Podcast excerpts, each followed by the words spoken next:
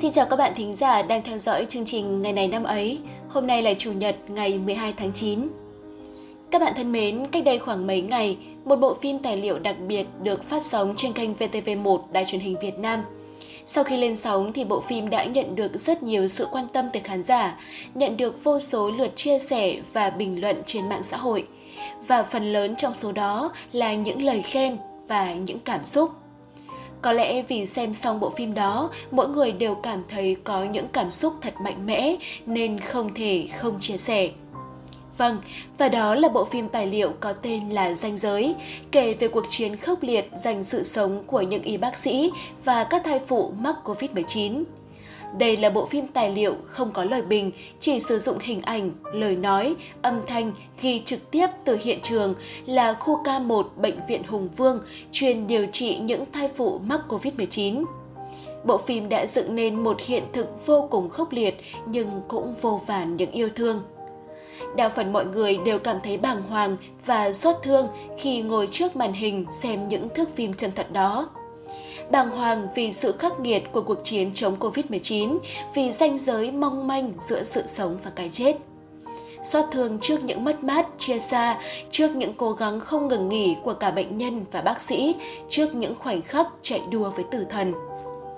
Bản thân tôi thì đã không dám xem trọn vẹn bộ phim, bởi sợ sức mạnh tinh thần của mình không đủ, bởi sợ sự nặng nề tồn tại mãi trong lòng – chỉ xem một vài đoạn cắt nhỏ thôi, nhưng đã cảm thấy lồng ngực như là có cái gì đó bị bóp nghẹt và không thở được.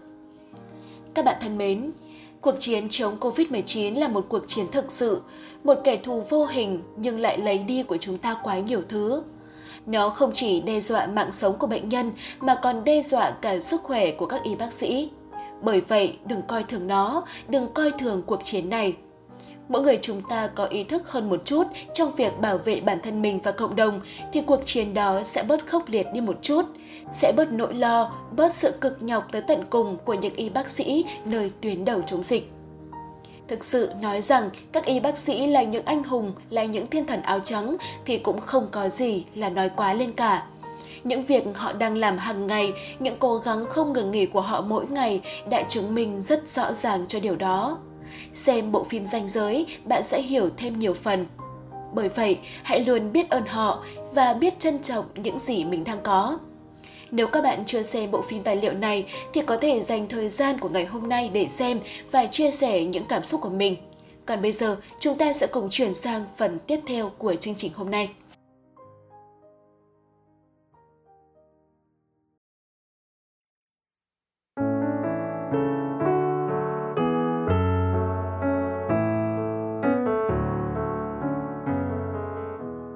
Bạn thân mến, ngày 12 tháng 9 là ngày thứ 255 trong năm.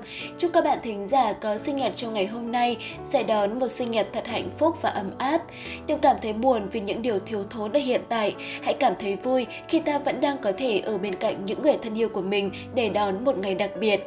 Sang tuổi mới, chúc các bạn sẽ thực hiện được những mong muốn của mình, chúc cho cuộc sống sẽ luôn ngập tràn những niềm vui và những khoảnh khắc tươi đẹp.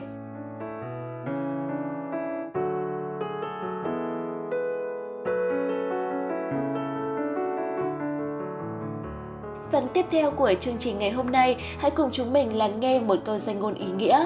Đó là một bài học cuộc sống giá trị của những doanh nhân nổi tiếng đã chia sẻ với chúng ta. Thậm chí, chỉ một câu nói thôi cũng có thể khiến cuộc sống của chúng ta khác đi rất nhiều. Và phần nội dung này sẽ được thể hiện bởi MC Hoài Linh.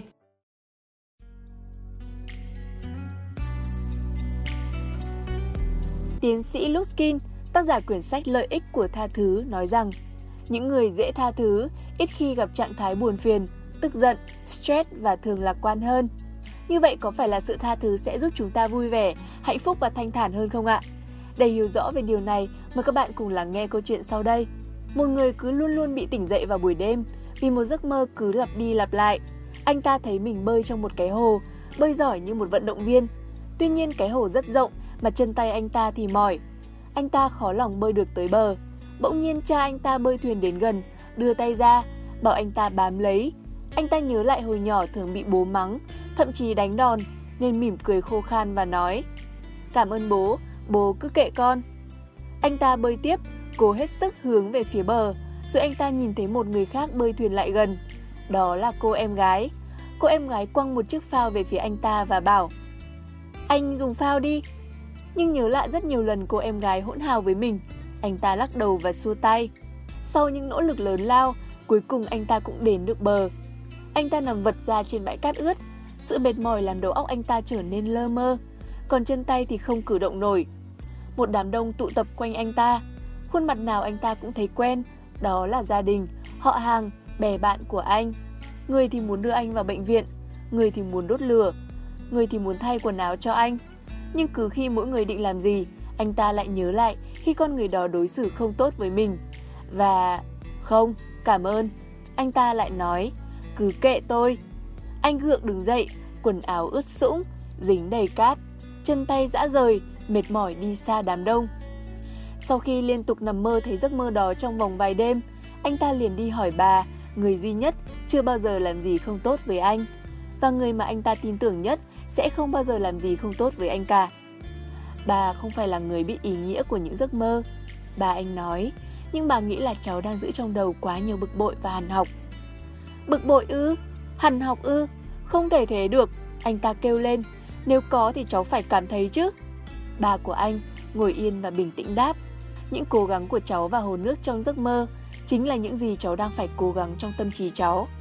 Cháu cần sự giúp đỡ, cháu muốn được quan tâm, nhưng cháu cảm thấy không ai đủ tốt cho cháu tin tưởng. Cháu đã bơi được tới bờ một lần, nhưng còn những lần khác thì sao? Sự tha thứ không phải là những điều mà chúng ta làm cho người khác, mà chúng ta làm cho chính chúng ta đấy thôi.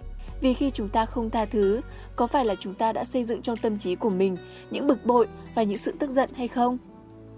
Có một câu nói, bạn không phải là người hoàn hảo, nên bạn cũng có những sai lầm.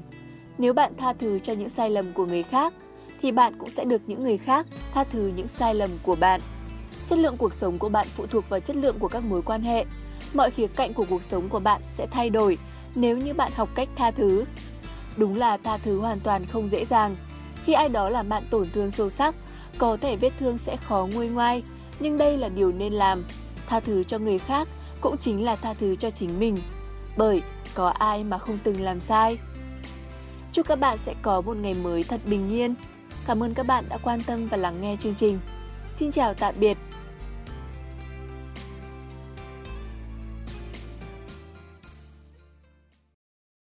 Mời các bạn cùng chuyển sang phần tiếp theo của chương trình ngày hôm nay. Ở phần này chúng ta sẽ cùng lắng nghe thông tin về các sự kiện đã diễn ra trong ngày hôm nay của những năm về trước. Hãy cùng xem ngày này năm xưa đã có những sự kiện nổi bật nào nhé.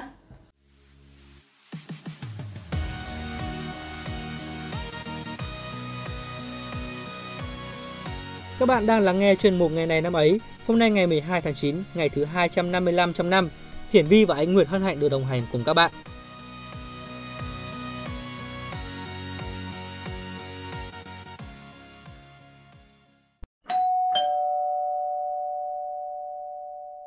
Ngày 12 tháng 9 năm 984 là ngày mất của danh tướng Phạm Cự Lạng. Ông là danh tướng đời Đinh Tiên Hoàng và được Lê Đại Hành phong cho đến chức thái úy. Ông là người có vai trò rất quan trọng trong binh biến, đưa Lê Hoàn lên ngôi hoàng đế và chiến tranh Tống Việt năm 981. Ông được sử sách Trung Hoa liệt vào danh sách Giao Châu Thất Hùng, tức bảy anh hùng người Giao Châu gồm Đinh Bộ Lĩnh, Đinh Liễn, Lê Hoàn, Đinh Điền, Nguyễn Bạc, Phạm Hạp và Phạm Cự Lạng. Khi Đinh Bộ Lĩnh giấy binh dẹp loạn 12 sứ quân, Phạm Cự Lạng cùng Phạm Hạp đem 2.000 người ngựa từ quê đến Hoa Lư phỏ Đinh Bộ Lĩnh. Phạm Cự Lạng được phong chức phòng ngự sứ tiên phong tướng quân ra giữ cửa biển Đại Ác. Năm Mậu Thìn 968, dẹp xong loạn 12 sứ quân, Đinh Bộ Lĩnh lên ngôi hoàng đế, tức là Đinh Tiên Hoàng, đại quốc hiệu là Đại Cổ Việt, đóng đô tại Hoa Lư. Phạm Cự Lạng được phong chức Tông Phúc tướng quân, coi việc thị vệ quan thân cận của vua. Năm 979, vua Đinh và Nam Việt vương Đinh Liễn bị sát hại. Vệ vương Đinh Toàn mới 6 tuổi được lập lên ngôi. Các đại thần Đinh Điền, Nguyễn Bạc và anh Phạm Cự Lạng là Phạm Hạp thấy uy quyền của phó vương Lê Hoàn quá lớn, bèn khởi binh chống Lê Hoàn, nhưng cả ba tướng nhanh chóng bị Lê Hoàn dẹp tan, Phạm Hạp bị Lê Hoàn xử tử. Bấy giờ, nhà Tống ở phương Bắc vừa thống nhất toàn Trung Hoa, nên nhân đó mưu toan bành trướng xuống phía Nam. Năm 981, nhà Tống đem quân thủy bộ sang xâm lược nước ta. Sau khi nhận được tin dữ, Thái hậu Dương Văn Nga truyền cho thập đạo tướng quân Lê Hoàn vạch kế hoạch đối phó với quân Tống. Dẫu biết Phạm Cự Lạng là em ruột người vừa bị mình hành quyết, nhưng Lê Hoàn vẫn tiến cử họ Phạm vì cho rằng đất nước đang cần tướng tài và tuy hai anh em nhưng người nào có trí riêng của người ấy không nên vì tội của anh mà nghi ngờ em. Bản thân Phạm Cự Lạng cũng có cái nhìn sáng suốt trước vận nước lâm nguy. Ông đã cùng tướng sĩ phò lập Lê Hoàn lên làm vua vì thấy rằng chỉ có thập đạo tướng quân mới có thể đảm đương trọng trách giữ yên đất nước. Ngày 12 tháng 9 năm 1921 là ngày sinh của nhạc sĩ Lưu Hữu Phước, tác giả của những bản hùng ca, giải phóng. Tác phẩm của ông luôn gắn với những sự kiện lịch sử trọng đại của dân tộc. Ông là giáo sư, viện sĩ, nhà lý luận âm nhạc, nguyên Bộ trưởng Bộ Thông tin Văn hóa của Chính phủ Cách mạng Lâm thời Cộng hòa miền Nam Việt Nam, nguyên đại biểu Quốc hội, chủ nhiệm Ủy ban Văn hóa và Giáo dục của Quốc hội nước Cộng hòa xã hội chủ nghĩa Việt Nam. Lưu Hữu Phước được xem là một trong những nhạc sĩ đầu đàn của giới nhạc sĩ Việt Nam, đại diện cho phái âm nhạc Nam Bộ trong thời điểm khởi đầu của nền tân nhạc. Ông là một tên tuổi lớn trong nền âm nhạc cách mạng Việt Nam, một danh nhân văn hóa Việt Nam, là một trong những người đầu tiên sử dụng rất thành công thể loại hành khúc, một thể loại từ âm nhạc phương Tây. Ông đã trở thành tác giả của những chính ca xuất sắc, có tầm tư tưởng lớn, giá trị nghệ thuật rất cao và có giá trị lịch sử. Ngoài thể chính ca, Lưu Hữu Phước viết ra các khúc trữ tình cũng rất thành công. Lưu Hữu Phước còn sáng tác cho thiếu nhi rất nhiều bài hát có giá trị lớn, nổi tiếng một thời, đến nay vẫn là chuẩn mực cho các thể loại ca khúc thiếu nhi như Thiếu nhi Thế giới Liên hoan, Gieo vang bình minh. Với những đóng góp của ông vào nền âm nhạc Việt Nam, ông đã được nhà nước Việt Nam tặng thưởng nhiều huân chương, huy chương, trong đó có huân chương độc lập hạng nhất năm 1987, giải thưởng Hồ Chí Minh về văn học nghệ thuật đợt 1 năm 1996. Và để tiếp tục chương trình sẽ là những sự kiện diễn ra trên thế giới.